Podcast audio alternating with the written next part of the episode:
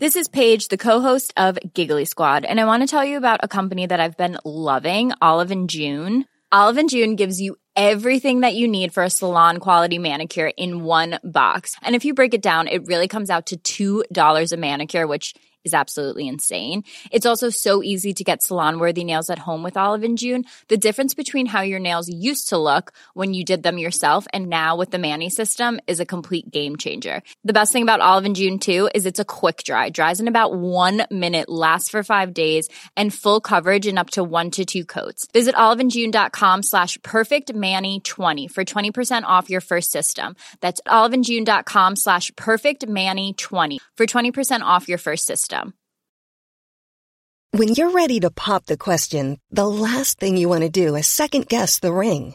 At Bluenile.com, you can design a one of a kind ring with the ease and convenience of shopping online. Choose your diamond and setting. When you find the one, you'll get it delivered right to your door. Go to Bluenile.com and use promo code LISTEN to get $50 off your purchase of $500 or more. That's code LISTEN at Bluenile.com for $50 off your purchase.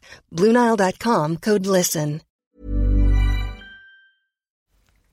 Hello, and welcome to the other half. Episode 2.9 Alice, the Hessian Nightingale.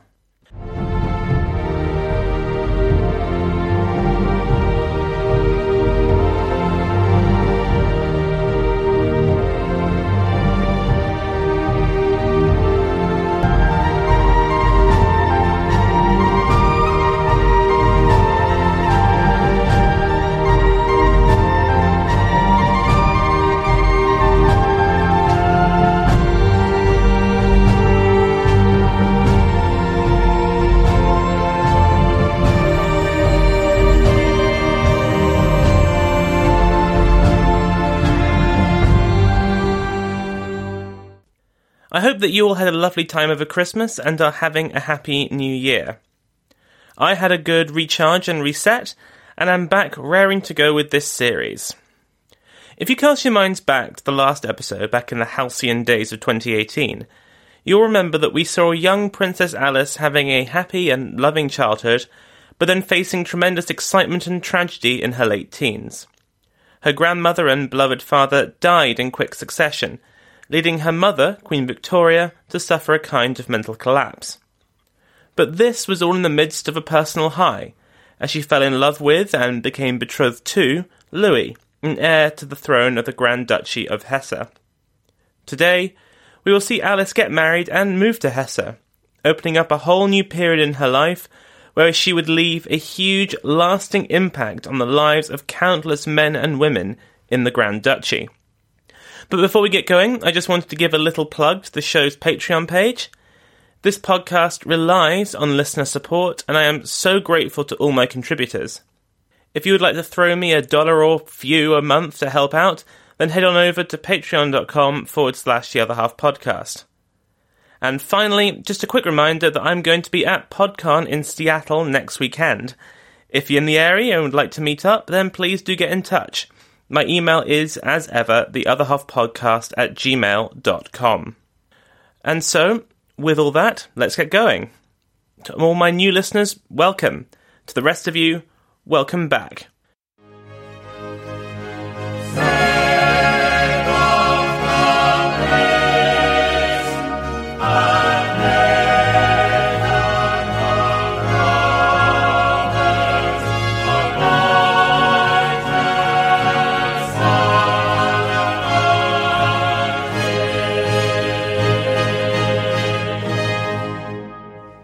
These to his memory, since he held them dear. Perchance as finding there unconsciously some image of himself, I dedicate, I dedicate, I consecrate with tears. A wedding day is supposed to be one of the most opulent, magnificent, and happy days of one's life. A moment that's all about the bride and groom. Cast your mind back to the magnificence of Vicky's wedding to Fritz. That was the gold standard at the time. Yet, Alice's elder sister had tied the knot in happier times. The words that I read to you just a few moments ago were written at Princess Alice's request by the poet laureate, Alfred Lord Tennyson, for Queen Victoria about Prince Albert. This was a wonderful and thoughtful gesture, but shows just how far her mind was away from her own wedding at this time. She had no room for herself. She could not visit dressmakers, test cakes, send out fancy invitations, or ruminate on flower arrangements. She could only worry about her mother. Alice's marriage preparations were taking place amidst the most profound mourning the British monarchy had ever endured. She was, in the words of historian Elizabeth Longford, getting married in a death chamber. Indeed, Queen Victoria's moroseness led her to say, on the eve of the wedding no less, that, quote, the angel of death still follows us. The big, well, kinda, day was the 1st of July 1862. The guests were few, the presents meagre, and the dress mournful. Even nature seemed determined to make the whole thing a bit of a downer, as it was grey and cloudy. Indeed, the only lift that British guests got was in their sense of superiority over the Hessians, whom one courtier described as, quote, very good natured, but ugh, the most awful dressers. The ceremony took place not at a grand cathedral or palace chapel, but in the rather more humble familial surroundings of Osborne House, Victoria and Albert's holiday idyll on the Isle of Wight. Alice and her four bridesmaids, made up of her three younger sisters and her sister in law, were dressed in white. Everyone else wore black. Queen Victoria wrote that, quote, Alice was dressed before one o'clock, looking lovely in her bridal attire. She had no train, but the half high dress with a deep flounce of Honiton lace, a veil of the same, and a wreath of orange blossoms and myrtle. The time had come, and I, in my sad cap, as Beatrice calls it, most sad on such a day, went down with our four boys. It was a terrible moment for me. Victoria then describes the various seating arrangements, which I won't bore you with, and then goes on to talk about the ceremony itself. Quote, After another pause came the dear, dear bride on her uncle's arm, followed by the bridesmaids, a touching sight. The service then commenced, the Archbishop performing it beautifully. Alice answered so distinctly and was full of dignity and self possession. Louis also answered very distinctly. I restrained my tears and had a great struggle all through, but remained calm. It all took just under an hour, after which there was lunch and a marquee in the garden, then everyone went home. The whole thing went rather under the radar. At around six that evening, Alice and Louis went off on a three day honeymoon elsewhere on the island. On the way there, the train was cheered by a small crowd of spectators. The first and only real sense of public joy that Alice had witnessed that day. Queen Victoria famously wrote to Vicky that it had been, quote, more a funeral than a wedding, and described the prospect of Alice leaving as, quote, though a dagger is plunged into my bleeding, desolate heart. But equally, she wrote of her pride in her daughter and appreciation of everything that she had done for her. Quote, what I shall not forget is Alice herself, and how really beautiful she looked. So tall and graceful, and her voice so sweet. Yet, there was a very distinct feeling, at least on the German side, that the Queen had rather ruined Alice's day and was imposing too much. Her mother in law wrote to her a little after the wedding that, quote, I do so much sympathise with everything that you say about your grief for your beloved papa, but I don't want to go back to that day because I am so glad to think that you are away from all the sadness around you and in quite different surroundings. If you are 25 or older, I would say nothing, but at 19, the strain and stress which you have been going through can have a very dangerous effect on you physically. Indeed, her mother in law, Princess Elizabeth, became almost a surrogate mother at this time. A very different relationship to the one that Vicky had with Augusta. The stresses and strains of the past year had taken a great toll on her. But while Victoria saw it as a necessary effect of the loss of Albert, she never truly appreciated her own part in making it worse. Elizabeth did, and for this and other reasons the Queen was not well disposed to Elizabeth. She saw her as the one forcing Alice and Louis to leave her side and move to Germany, and Victoria struggled to conceive of a world in which her daughter wasn't about to look after her. Alice was engaging in quite the balancing act here, appearing to her mother to be mournful and sad, while in actual fact being excited about this new chapter opening up in her life, and, one supposes, rather glad to be leaving her mother and her grief behind. In this period, Victoria writes of worry for how sad her daughter looked, but was overwhelmed by waves of self pity. Alice needed to get out of England, and that day came on the 8th of July. Like her sister, she departed on the royal yacht Victoria and Albert, which set sail from Osborne to her new continental home. Victoria wrote of it, quote, Alice, dear, excellent child, is an immense loss, for she has been a support, a comfort, which no one can sufficiently estimate. They are quietly really happy. And Louis, dear boy, is so nice and very sensible about Alice's health and so unselfish, so affectionate towards me, so little playing the husband or taking possession of her. We all anxiously hope that she may not begin having a family so soon, and the doctors think it unlikely. After landing in Antwerp, Louis and Alice travelled far more discreetly than Vicky and Fritz had through the Low Countries and Germany, reaching Hesse on the 12th of July. They were greeted by great crowds and pouring rain as they made their entry into the city of Bingen. They then went on a kind of city hopping tour, taking trains and steamers across the Grand Duchy. Everywhere they went, people clamoured to see their future ruler's new wife, the daughter of the great Queen Victoria. At the final city before their destination, the Grand Duke, Grand Duchess, and Louis's parents joined the party, and together they travelled to the capital city of Darmstadt. There, they received their greatest welcome yet, with the streets lined with soldiers and civilians of all ages. Alice's sister Helena, who had accompanied her on the journey, wrote, quote, Nothing could have been more enthusiastic than Alice's entry into Darmstadt was. The town was decorated, and there were triumphal arches and flags. There were bands. All the school children, 1,500, lined the streets, and girls were all dressed in white with flowers in their heads and baskets with flowers, which they showered upon Alice. Alice had spent the last 18 months almost solely focused on her mother, and had spent almost her entire life in the UK. This meant that she was completely overwhelmed by this whole experience. She was grateful for the welcome, but didn't quite have the tools to cope with it. It was bewildering. Now, I gave you a quick history of Hesse in the last episode, but it was a little while ago, so I will quickly just remind you now of the salient points. It was a middlingly sized, middlingly powerful German state, and lay on the border of Austrian and Prussian influence. It was a conservative place run by unimaginative and entrenched elites, few of whom were thrilled by the prospect of having some uppity Englishwoman coming along and spreading her ideas about. They had seen what Vicky was up to in Berlin, how she had come to spread liberalism and British values. The Hessians were no woker than the Prussians and were keen to ensure that she kept her head down.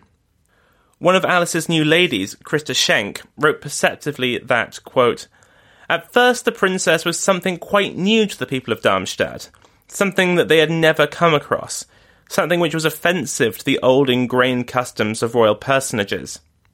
At these small royal courts, much importance was given to etiquette.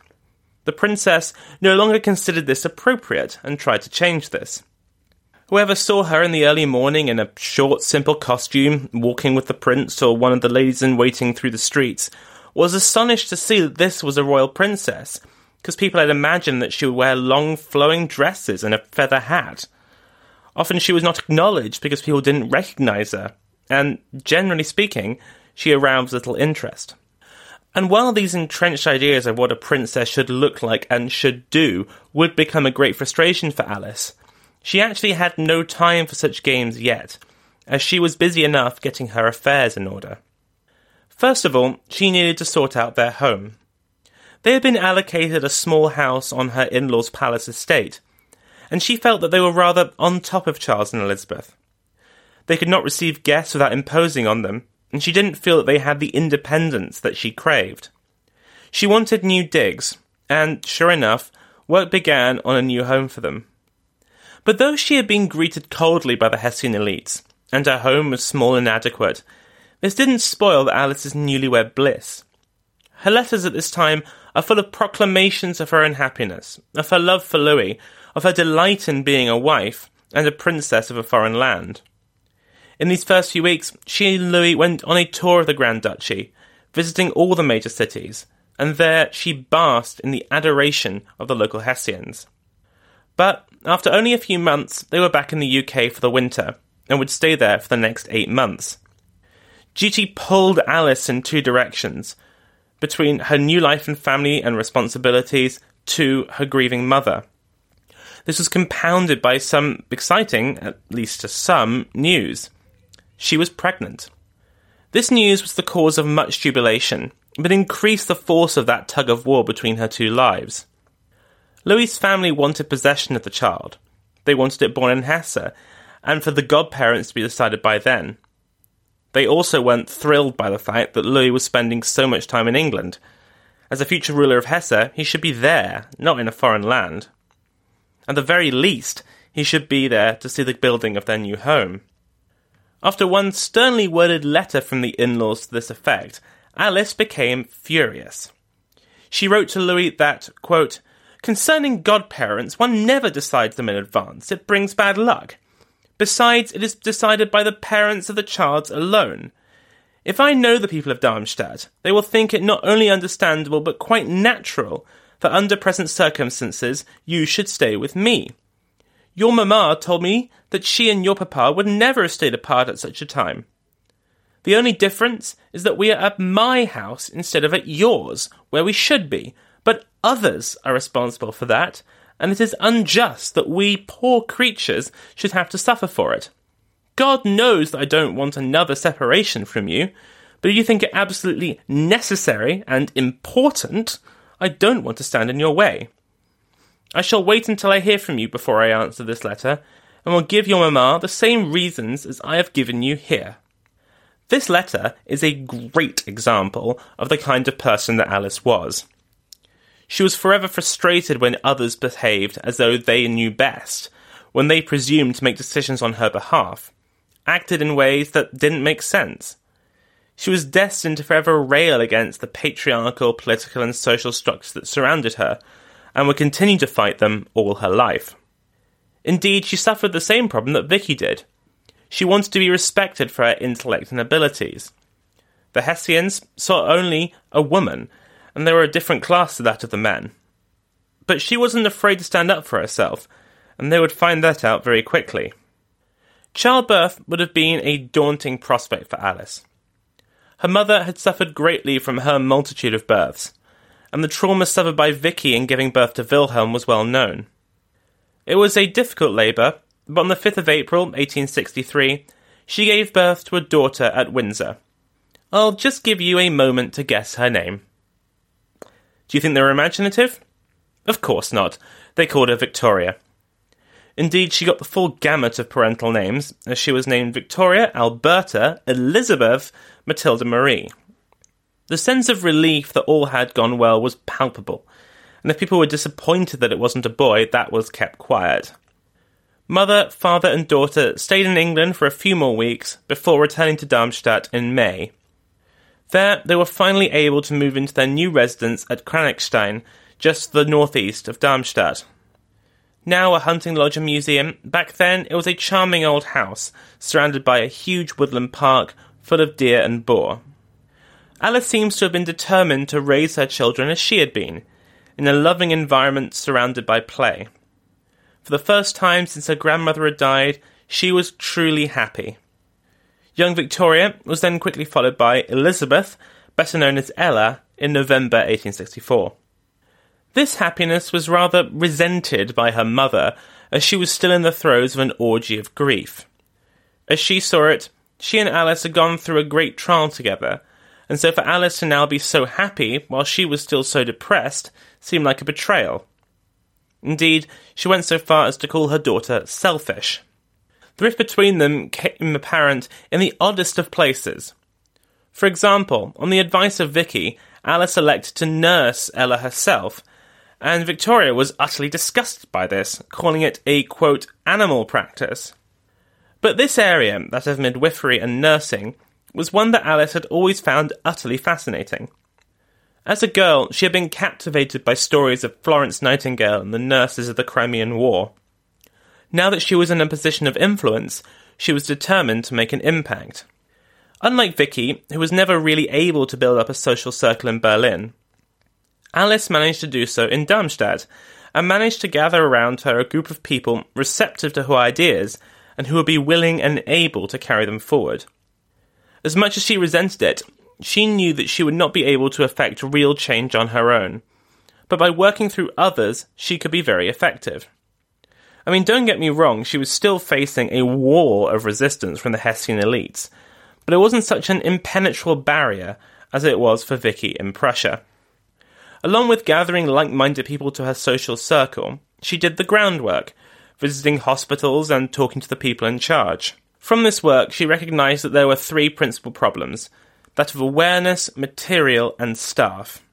She wrote in a letter that one Darmstadt hospital was, quote, not good or well looked after. I want to be able to succeed, for the people have plenty of money, but not the will. These hospitals that Alice was primarily interested in at this time were called lying in hospitals. They were staffed by professional doctors and catered for poor women, but they were seen as kind of training schools, where trainee physicians would gain experience in natal work before moving on to treating the upper crust. They were, in general, underfunded, dirty, and under equipped. She outlined one of the principal problems that affected poor women in childbirth was the availability of linen, as, quote, the dirt and discomfort is very great in these classes. In 1864, she became the patron of the Heidenreich Institute, whose members supplied linen and other supplies to women in childbirth. She took this responsibility very seriously, as you can see from this story that she related to her mother, one that I really do think sums up what an interesting and badass woman she was. Quote, I will tell you of something I did the other day, but please tell no one, because not a soul but Louis and my ladies know of it here. I am the patroness of the Heidenreich Institute, to which you gave a handsome present in the beginning. The ladies who belong to it go to bring linen to poor, respectable women in childbed who claim their assistance. They bring them food and, in short, help them. All cases are reported to me.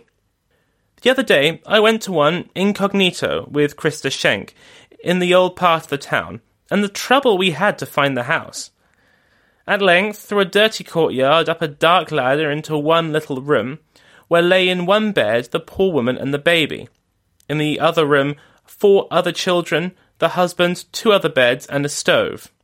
But it did not smell bad, nor was it dirty. I sent Christa down with the children, then with the husband, cooked something for the woman, arranged her bed a little, took her baby for her, bathed its eyes, for they were so bad, poor little thing, and did odds and ends for her. I went twice. The people did not know me, and were so nice, so good, and touchingly attached to each other.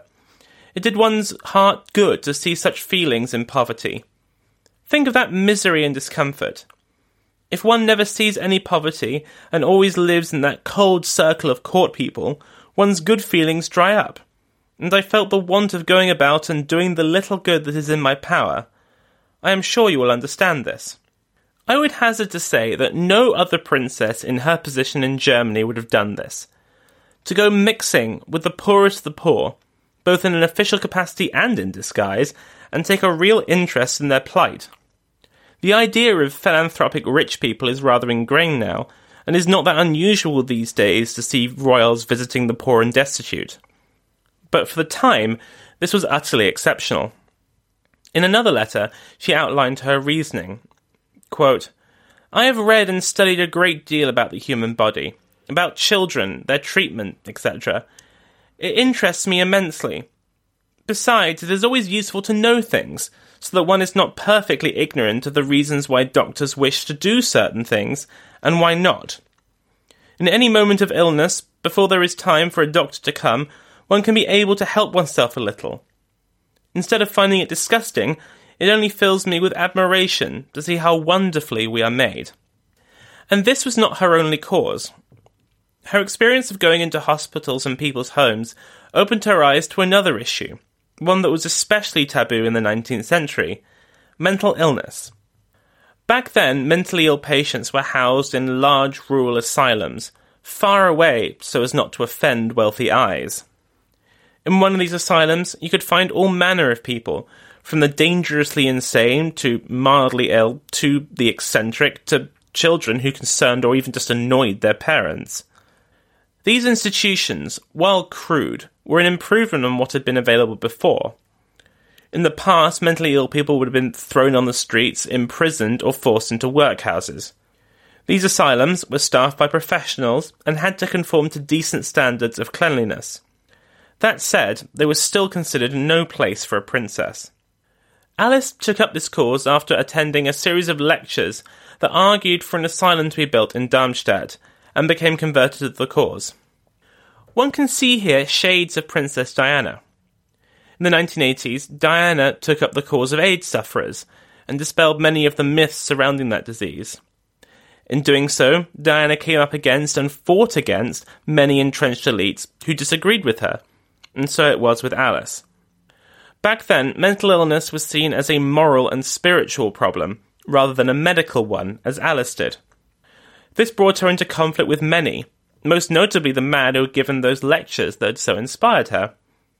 But she was totally indomitable, and, like with the hospital, she gathered around her a group of like minded people, including some powerful men, and sought to raise the necessary money.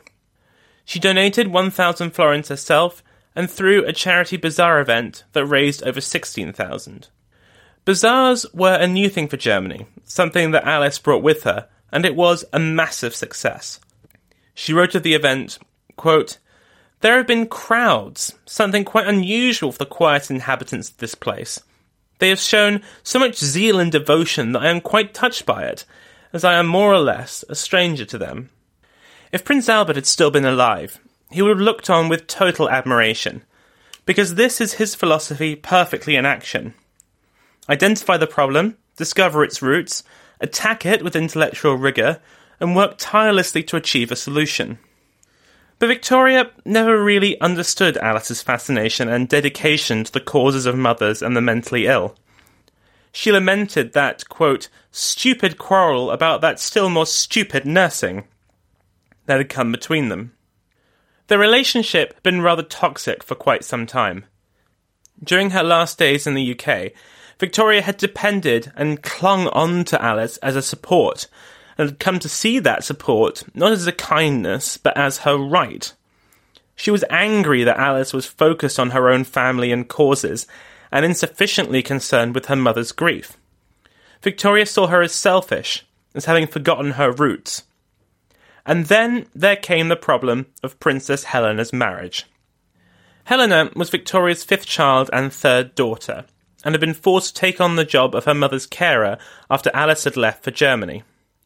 As with Alice, Victoria had come to emotionally depend on Helena, and so didn't want her to leave. She allowed her to get married, Victoria wasn't that selfish, but she wanted to find a husband for her daughter that would be willing to stay in England. There would be no special mission for Helena. The man she had in mind was Christian of Schleswig Holstein, Sonderburg, Augustenburg, and about the only interesting about him is the length of his homeland title. Don't be fooled by it though. He was a not particularly interesting, relatively impoverished, and a dynastically unimportant nonentity who was a decade and a half older than the teenage Helena. I hate to be harsh, but there it is. Indeed, that was the point.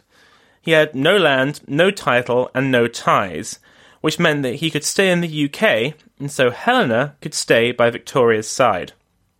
This choice caused a tremendous breach in the royal family, with Victoria on one side and Bertie and Alice on the other. There were two principal objections that Alice had to the match. The first was political.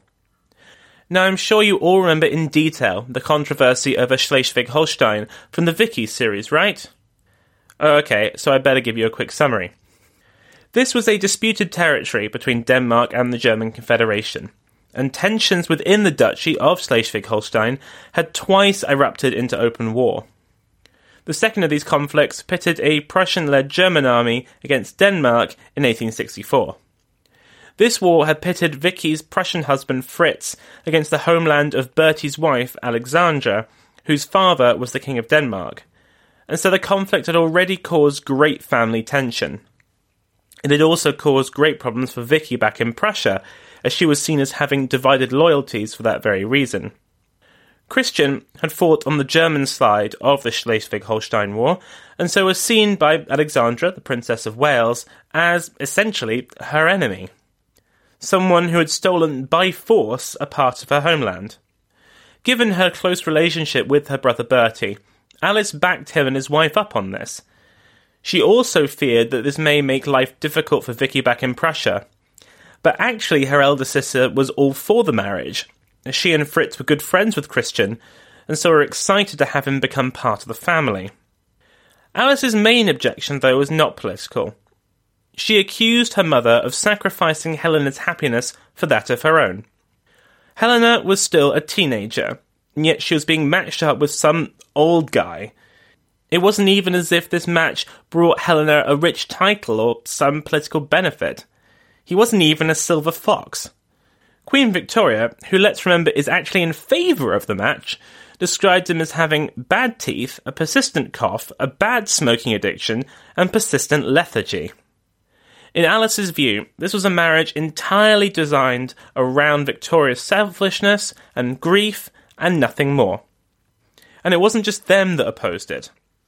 When the press got a hold of the news, there was a free for all, most of it lurid lies. They called Christian a madman, a bigotist, with many bastards that Helena would have to adopt. Victoria reacted very badly indeed to Alice's opposition. She wrote to King Leopold that Alice, quote, cannot conceal her extreme dislike to her sister's settlement in England, which is mere jealousy, and pains me that she, to my very great sorrow, for she used to be such a comfort to me, is unamiable, and altogether not changed to her advantage, but the contrary in many ways, hard and grand, and wanted to have everything her own way. It is remarkable sometimes just how much Victoria did not know her daughter. Alice did not have a selfish bone in her body. She was just looking out for her sister and supporting her brother and his wife. But Victoria couldn't see that. She just saw an ungrateful daughter who had cruelly abandoning her, wanted to take yet another daughter away from her. But, interestingly, there was a slight flaw in Alice's case. Helena was actually in favour of it. Alice took some persuading that this was really the case. But once Helena had convinced her that she really did want to marry Christian, and it was clear that Vicky was in favour as well, Alice was brought on board. But Bertie was not. He was standing lock, stock, and barrel behind his wife and was resolutely opposed. He went as far as to plan to boycott the wedding, and if he had gone through with it, he would have been extremely conspicuous by his absence, and not just because of his size. If Helena's brother, the heir to the throne, didn't turn up, it would mar the whole occasion. Victoria was the head of the family, but Bertie was the eldest man, and that carried some weight. And he was determined not to turn up. There was only one person that would be able to talk him round his best friend Alice. She knew him better than anyone, and knew which buttons to press to get him to change his mind. She wrote to him, quote, Oh, darling Bertie, don't let you be the one who cannot sacrifice his own feelings for the welfare of mother and sister. Mamma knows and deeply regrets what you feel. She almost broke with Papa's only brother and all her other relations and friends for you and Alex, saying that never should political feelings stand between her and her son's happiness. Repress your feelings for a mother's sake, and let not political feelings towards Alex's relations stand between you and your own sister's happiness. Alice's efforts succeeded, and Bertie did attend, but a great deal of damage was done. Alice was profoundly hurt by the attacks that her mother had launched upon her, and Victoria continued to see Alice's stance on the whole thing as something of a betrayal. This damage caused scars that lasted for quite some time, and affected their relationship in a number of ways. For example, Alice was very worried that her mother was overindulging in her grief, that she was damaging her own health and endangering the monarchy through neglecting her duties. Victoria was working behind the scene, signing papers, reading reports, that sort of thing, but she wasn't appearing in public, even at great state occasions such as the opening of Parliament. things got so bad that someone hung a for sale sign outside Buckingham Palace due to the, quote, consequence of the occupant's declining business. Alice tried to reason with her. She advised her to, quote, try and gather in the few bright things that you have remaining. You have the privilege in your exalted position of doing good and living for others. Forgive me, darling mamma, if I speak so openly. But Victoria didn't forgive her. She wrote bitterly to many, including Vicky, about Alice's conduct, calling her some quite hurtful names. Indeed, rather embarrassingly, she accidentally sent one of those letters to Alice by mistake, forcing a rather humiliating climb down. And then there was the issue of John Brown, Victoria's new favourite servant. He was the absolute caricature of the brash Scottish Highlander who organised the outdoor activities at Balmoral. He had managed to coax the Queen into taking outside trips, and from there began an extraordinary relationship between the two that saw Brown being brought into the heart of the royal circle. He became something of her chaperone, and had her authority to order around not just her servants, but members of the royal family as well. As one might expect, this rather put people's nose out of joint. People started to gossip. They were spending an awfully long time alone together. Perhaps there was something more going on there. Was he replacing Prince Albert? The whole royal family urged her to dismiss Brown. Vicky even suggested circulating a petition. But Alice took all the blame again. When Alice broached it with her, Victoria reacted angrily, calling her, quote, vain and conceited, and, quote, dissatisfied and disagreeable. She complained of Alice's, quote, principles of mischief and intrigue, and went so far as to call her a, quote, untruth teller and, quote, a real devil in the family. She even got annoyed when other people liked her. When she was told the King of Prussia liked Alice, she scoffed that Alice, quote, has already too good an opinion of herself. It spoils her, and then she expects it elsewhere, which she cannot get. This is quite a shift in their relationship. Other than her father, Albert, no one knew Queen Victoria as well as Alice. She and her mother had such an intimate relationship in those dreadful months between Victoria's mother's death, through Albert's decline and death, up to Alice's departure for Germany. Alice filled the vacuum left by her father and begat a new position of Victoria's crux and vital companion. The Queen had let her leave, but she didn't expect Alice to, you know, leave. She expected her to be constantly in England. But that was not the daughter that she and Albert had brought up, and it certainly wasn't the woman that she had become. Their conflict never escalated into a war of words. Their letters are friendly, and Alice continued to send detailed and regular reports from Hesse. It was to third parties that their complaints and exasperations were directed. But Alice had to now put affairs back at home out of her mind, because tensions in the German Confederation were about to throw her homeland into crisis. Now, I talked a lot about the three wars of German unification in the series on Vicky. Well, the second of these, the Austro Prussian War, was about to break out. If you recall, this was a two month war between Prussia and her allies against Austria and hers, which included Hesse. Alice was deeply upset at the breakout of war. Like Vicky, she had been taught by Albert that Germany must be reunited peacefully, that any war within the German Confederation was a civil war, and as Shakespeare once wrote, civil blood makes civil hands unclean. While this conflict pitted Alice's adopted homeland against Vicky's, Alice was absolutely unwavering in her support for the Hessians, especially as her husband Louis would be in the thick of the action. The two had been pretty much inseparable throughout their marriage so far, and this war would be the first time that Louis would serve on the front line. She was beside herself with worry for her husband, who was made a major general in the Hessian army and was appointed to lead the cavalry. Quote, as long as he comes home safe again, that is all I shall think of. Please God spare me that fearful anxiety which weighs on me now already, for he, having only a brigade, could not keep out of danger. I put my trust wholly in the Almighty, who has watched over and blessed our life so richly thus far. So much, much more than I ever deserved or can deserve.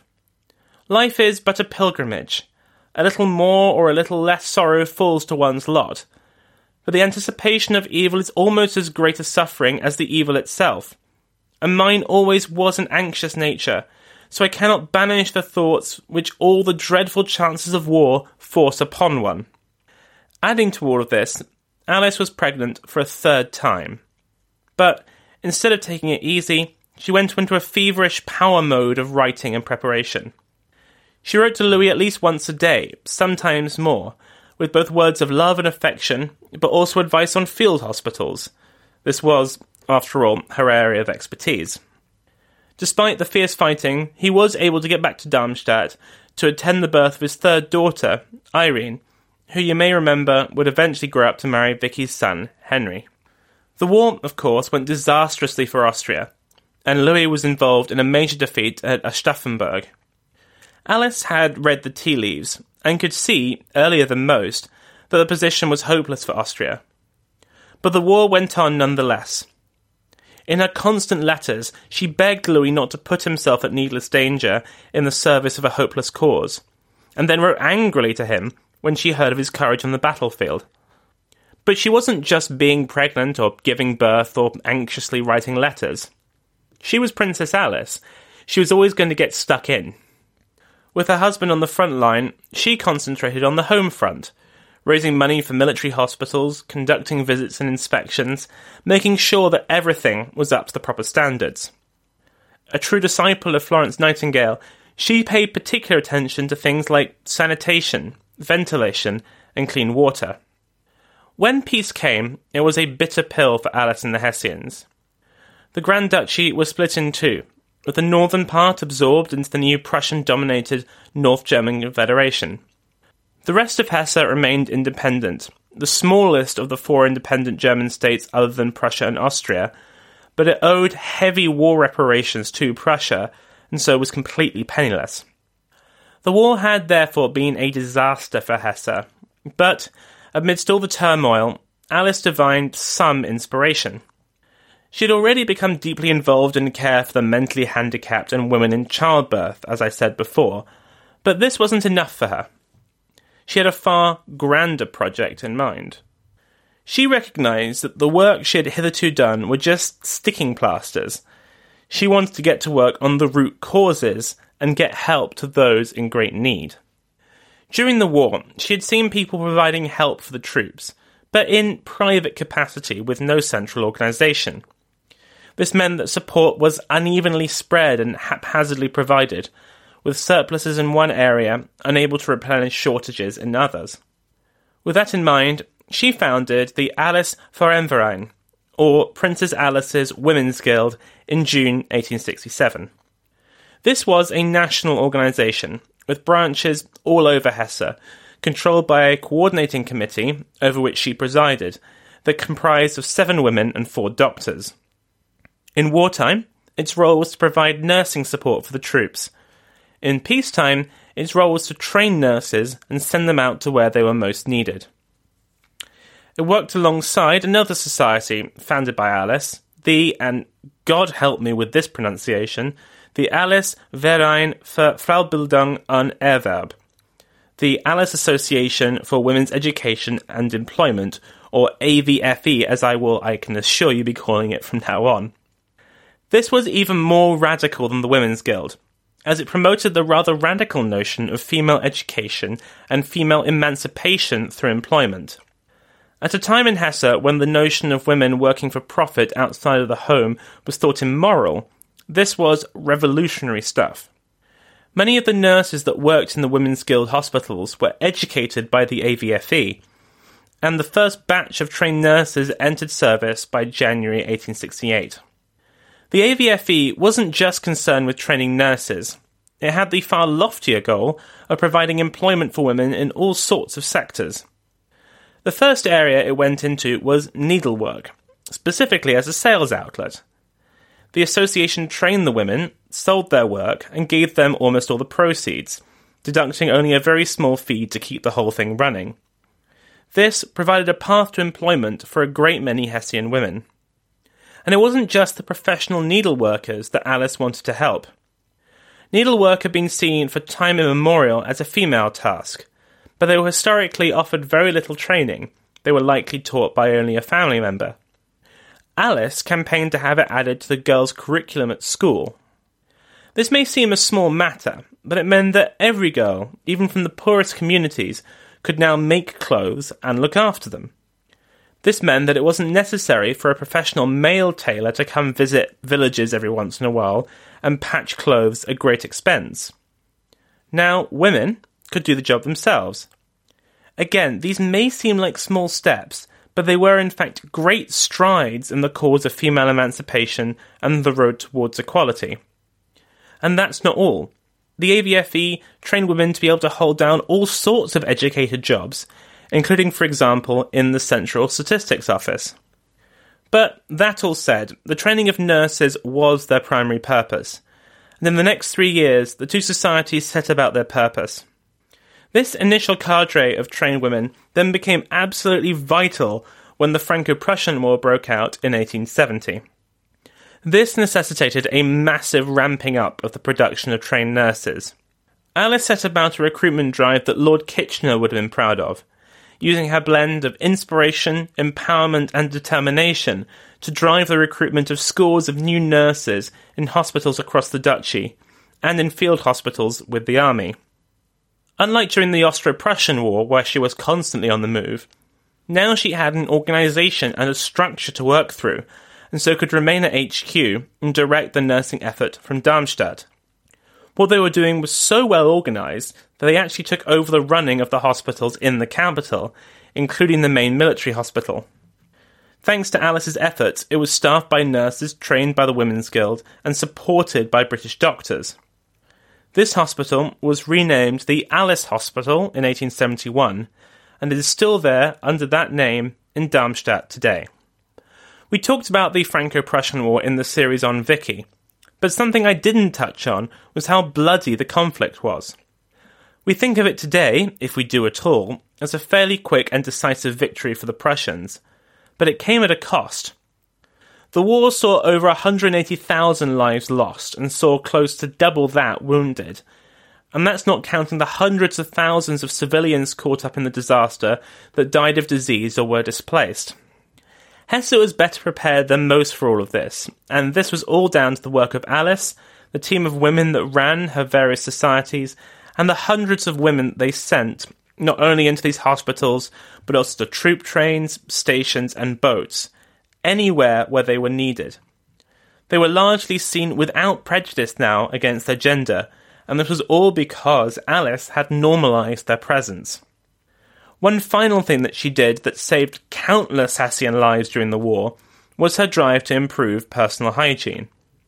This was a relatively new discovery in medicine that had come out of the work of Dr. Joseph Lister in England. Alice wanted Hessians essentially to make themselves cleaner and the most prominent way she did it was to persuade them to take more baths.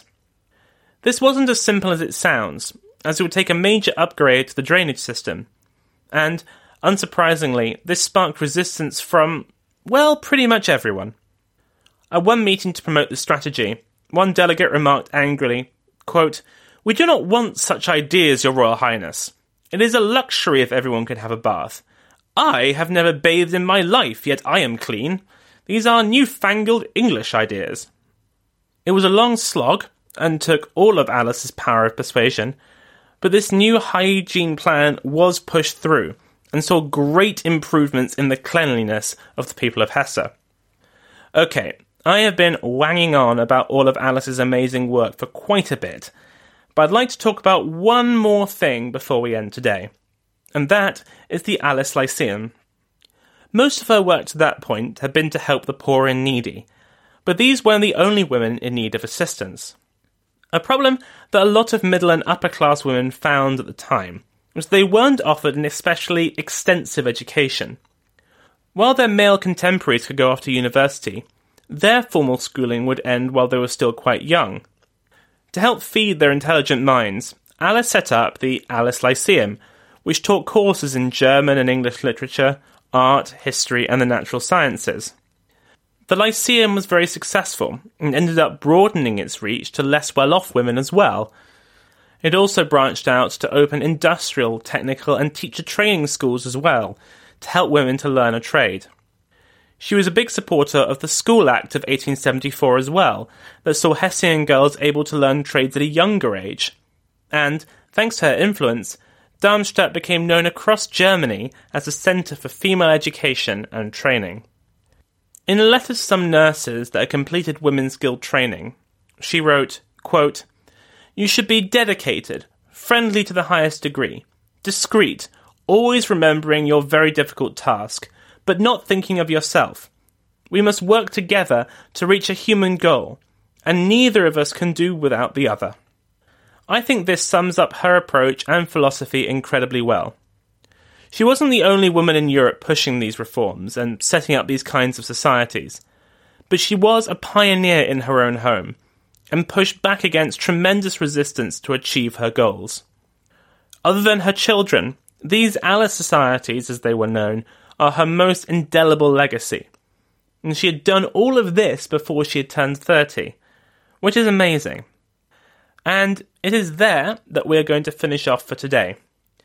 Wow, that was a bit of a bumper episode, eh? Next time, we will see family matters throw Alice off her stride, as personal tragedy and marital strife ran roughshod with her health and emotional capability. We'll see her become Grand Duchess of Hesse and continue her amazing work, before further tragedies would cut the whole thing all too short.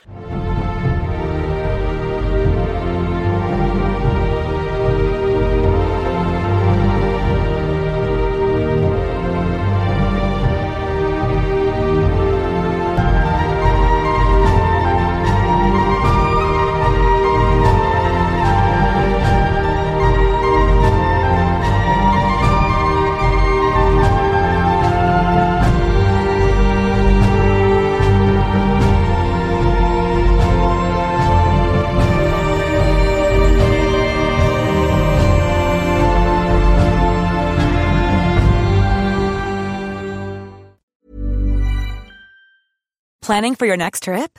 Elevate your travel style with Quince. Quince has all the jet setting essentials you'll want for your next getaway, like European linen, premium luggage options, buttery soft Italian leather bags, and so much more. And is all priced at 50 to 80% less than similar brands. Plus, Quince only works with factories that use safe and ethical manufacturing practices.